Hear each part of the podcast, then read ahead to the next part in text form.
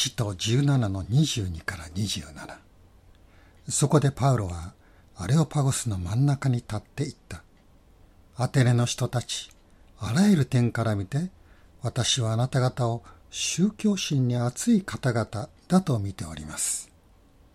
私が道を通りながら、あなた方の拝うものをよく見ているうちに、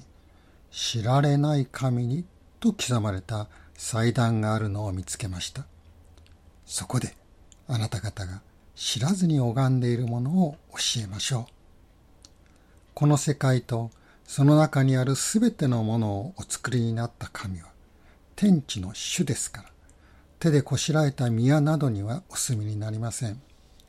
また何かに不自由なことでもあるかのように人の手によって使えられる必要はありません。神はすべての人に命と息と万物とお与えになった方だからです。神は一人の人からすべての国の人々を作り出して、地の全面に住まわせ、それぞれに決められた時代と、その住まいの境界とをお定めになりました。これは、神を求めさせるためであって、もし探り求めることでもあるなら、神を見出すこともあるのです。確かに神は私たち一人一人から遠く離れてはおられません。皆さんはアテネと聞くと何を連想しますか？オリンピック発祥の地というのがまず、えー、思い起こされるでしょうね。それとともにアテネはプラトンやアリストテレスを生んだ哲学の町です。学問の町として古代から知られていました。プラトンが建てましたアカデミア。そこからアカデミーという英語ができました。学園という意味ですね。でそんなわけでアテネの町の人たちは好奇心が旺盛でとても議論好きでした。使徒の17章21節。アテネ人もそこに住む外国人も皆何か耳新しいことを話したり聞いたりすることだけで日を過ごしていた。現代の私たちも同じじゃないでしょうか。本当に大切なことを考えたり行ったりしないで目新しいもの耳新しいものだけに心を奪われそのためにたくさんの時間とお金を使ってしまう。結局そのことで人生を無駄に過ごしているのではないか。そういう反省が必要かと思います。でパウロがアテネに来ましたのはこの町で伝道するためではありませんでした。彼は迫害を受けてシラスとテモテと別れ別れになりました。でこのアテネの町では一時的にシラステモテと合流するために待ち合わせるためにたまたま来たのです。けれどもアテネの町を見回すとそこに偶像が満ちているのを見ましてパウロの心が痛みました。わずかの間しかアテネに滞在できなかったんですけれどもなんとか誠の神様を知らせたいそういう思い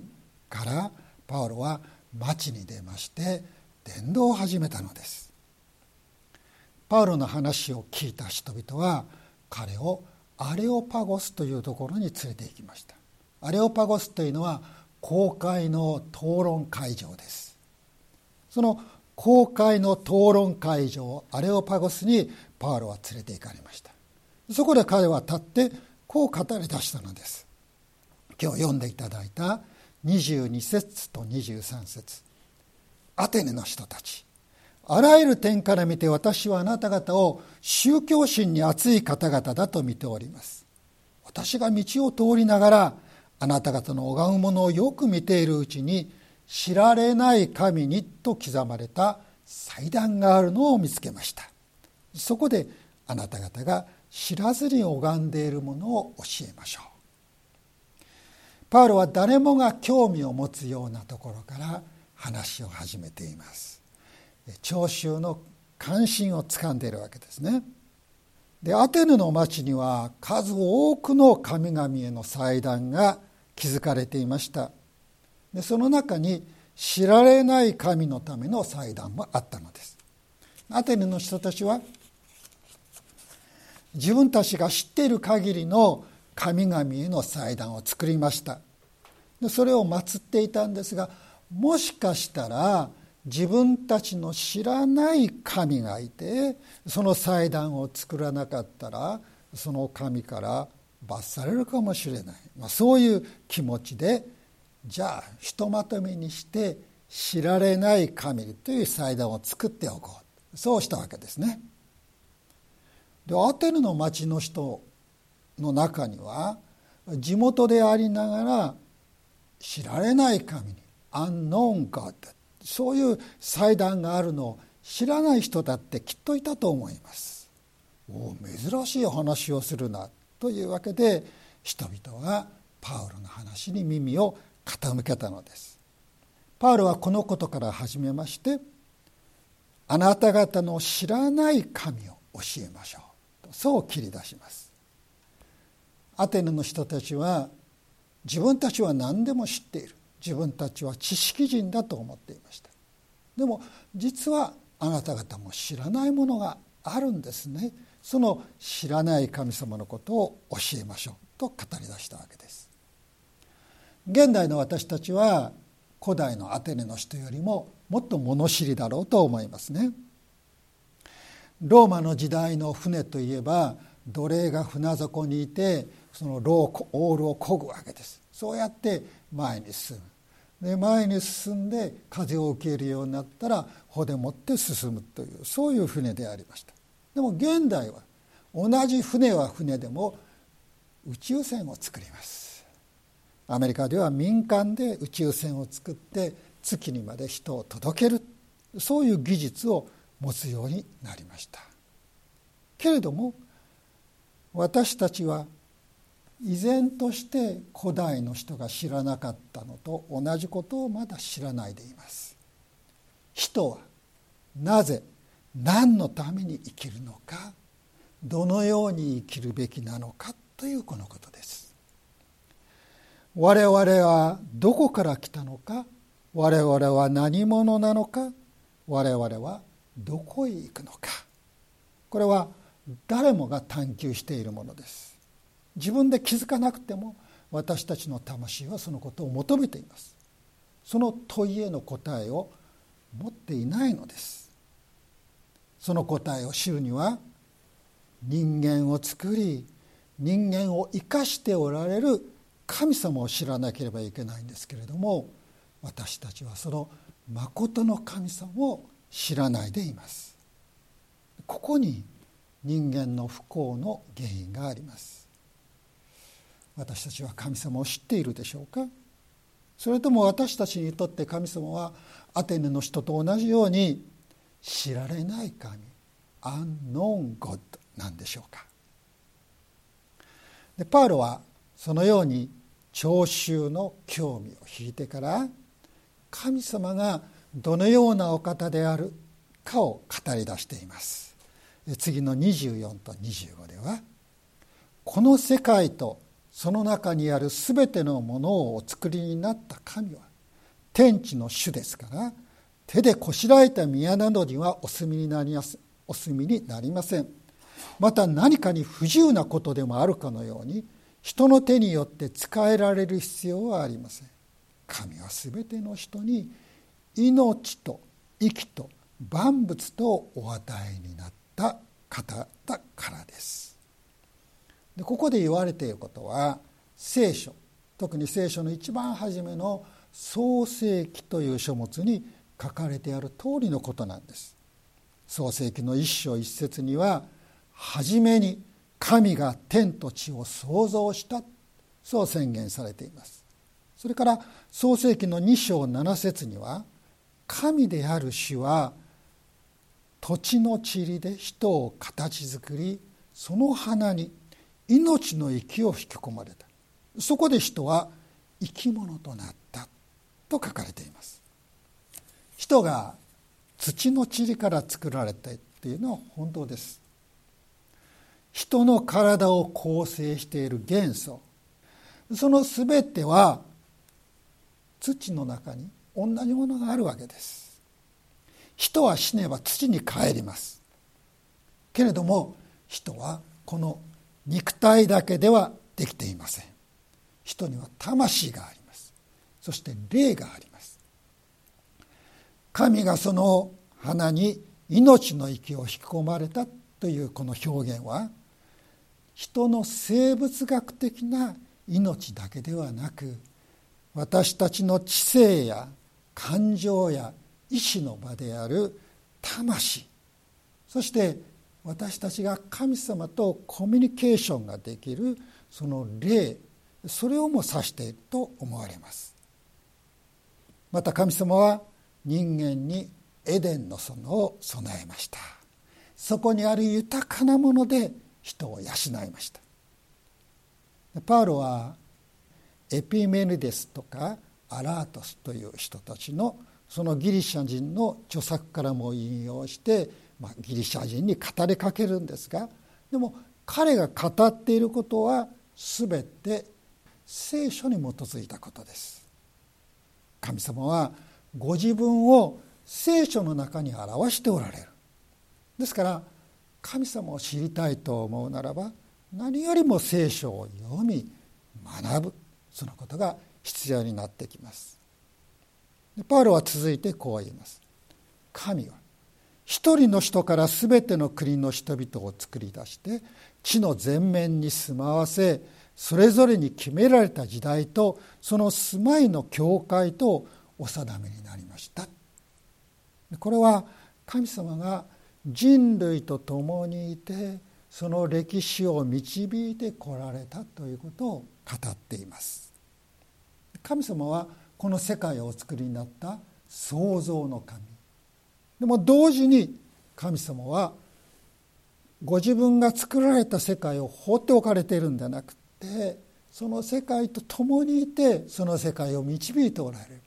とりわけ人を導いてくださる摂理の神で英語ではプロビデンスと言います。これはラテン語のプロ前もってとビデオ見ると。この2つの言葉が重なったものですね。神様が人々の必要を前もって見て備えてくださる。ちょうど親が子供の必要なものをちゃんと備えてあげるのと同じようなことです。聖書のさまざまなストーリーには神様がこのプロビデンスの神摂理の神であることを教えています。創世記にあるヨセフの物語。これはその典型でしょうね。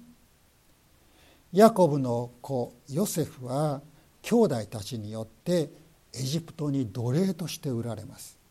牢獄にまで落とされるんですがその牢獄からなんとエジプトの王に次ぐ位にまで上るのです。でそれでその地方を襲いました7年間の大飢饉の時にヤコブの一族をエジプトに迎え彼らを養いました。聖書はヨセフについて主が彼と共におられたという言葉を2度使っています。神様はヨセフと共にいてヨセフを導きヨセフを通してご自分が選んだアブラハムイサクヤコブその先祖たちを守ってくださった。そして人類の歴史を方向づけてくださったということです。このように神様が人間を特別なものとして作ってくださり常に人間に心をかけておられる。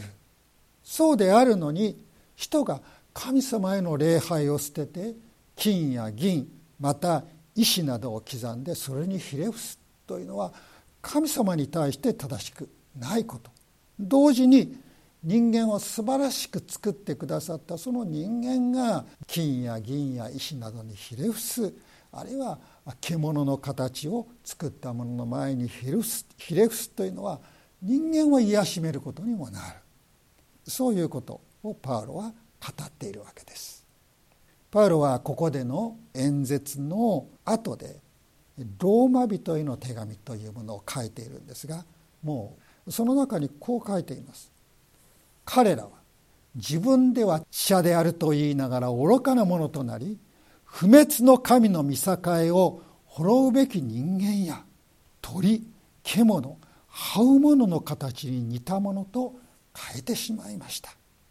それゆえ神は彼らをその心の欲望のままに汚れに引き渡されそのために彼らは互いにその体を恥ずかしめるようになりました。それは彼らが神の真理を偽りと取り替え作り主の代わりに作られたものを拝みこれに仕えたからです。作り主こそ常しえに褒めたたえられる方です。アーメン。ローマ人の手紙はそう結んでいます。同じ気持ちでパウロはアテネの人々にこう言いました。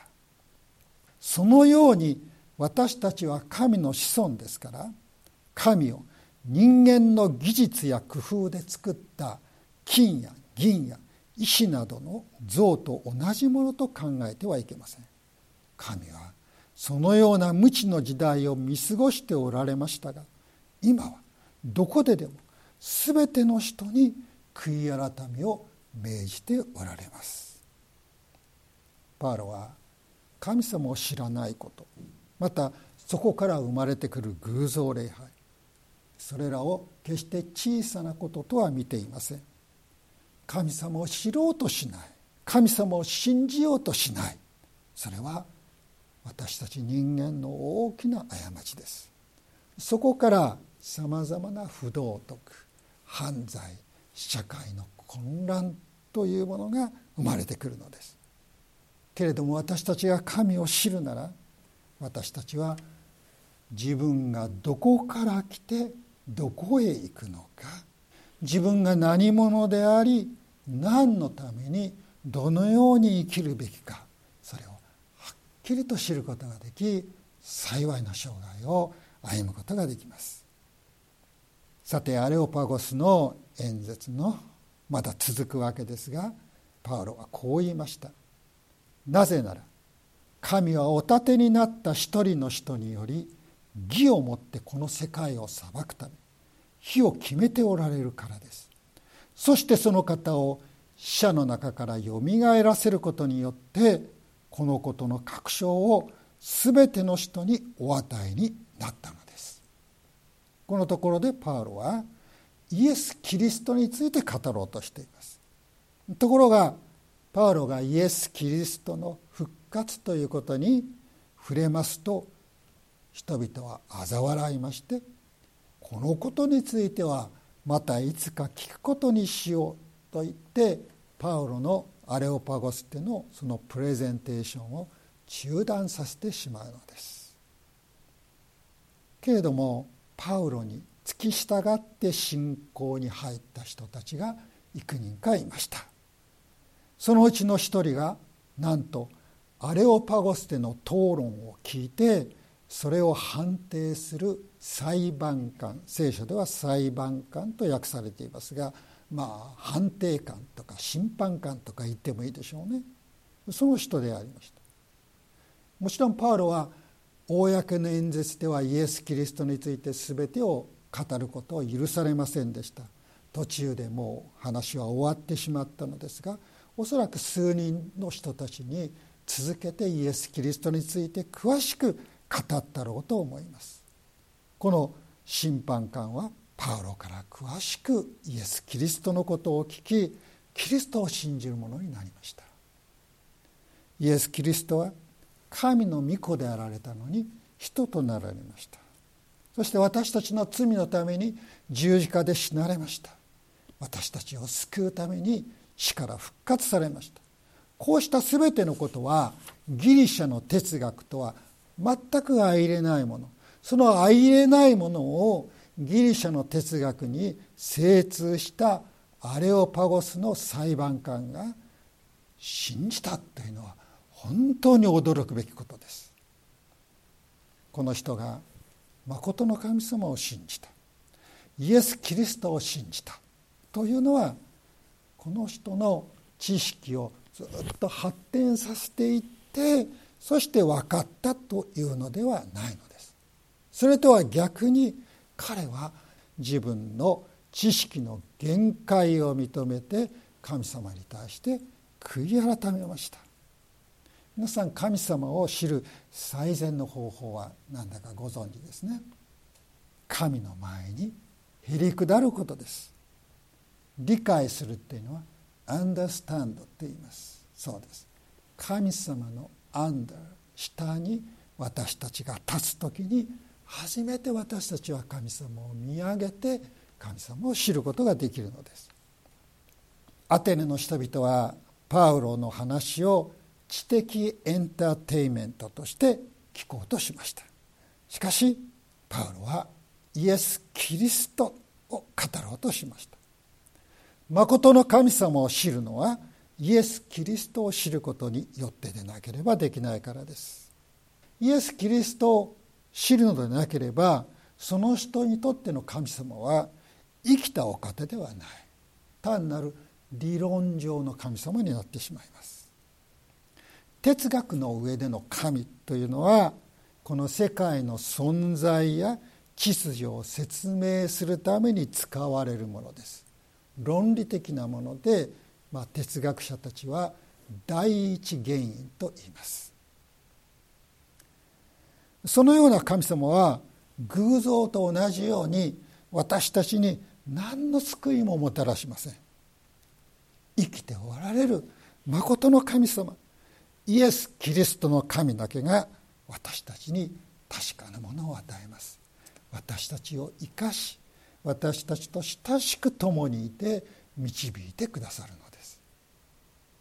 パスカルは覚書というものを書きましてそれを本当に肌身離さず自分の肌着の中に縫い込んでおりました。でそれが発見されましてちょっと長い言葉なんですが最初の部分だけご紹介いたします。こんな言葉をその覚書の中に残しています。アブラハムの神イサクの神ヤコブの神哲学者及び指揮者の神ならず確実確実感情歓喜平和イエス・キリストの神我が神すなわち汝らの神汝の神は我が神となら。パスカルは自分の信じる神様を聖書の通りアブラハムの神イサクの神ヤコブの神と呼びました。あのイスラエルの先祖であるアブラハムイサクヤコブと共にいて彼らにご自分を表してくださりその人生を導いてくださった生ける神様だと告白しているのです。生ける神。これは人と共に生きてくださる神です。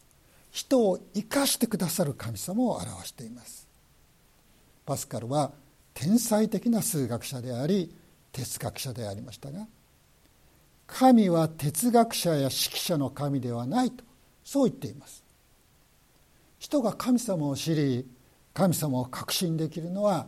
知識の積み重ねあるいは天才的なひらめきによるのではありません。イエス・キリストという一人のお方を信じる信仰によってだというのです。神様はそのイエス・キリストの神です。人となってくださった神イエス・キリストだけが私たち人に神様を知らせることができます。そして神様と人と結びつけてくださるのです。神は決してアンノーンゴッ知られない神ではありません。聖書によってイエス・キリストによってご自分を表しておられる神様です。アテネの人々は哲学上の神様しか知りませんでした。神様は単なる理論なのです。しかしその中からもまことの生ける神様を知り信じる人が生まれました。私たちも自分の知識に頼らず信仰によって神様を求める。神様にお頼りする。神様にお従いする。そういうものでありたいと思います。お祈りをいたしましょう。イエス・キリストの父なる神様。人をご自分に近いものとして作り人と共にいてくださることを感謝します。聖書のうちにまたイエス・キリストへの信仰によって誠の神であるあなたを見いだしまたあなたを証しすることができますよう私たちを助け導いてください。イエス・キリストのお名前で祈ります。アーメン。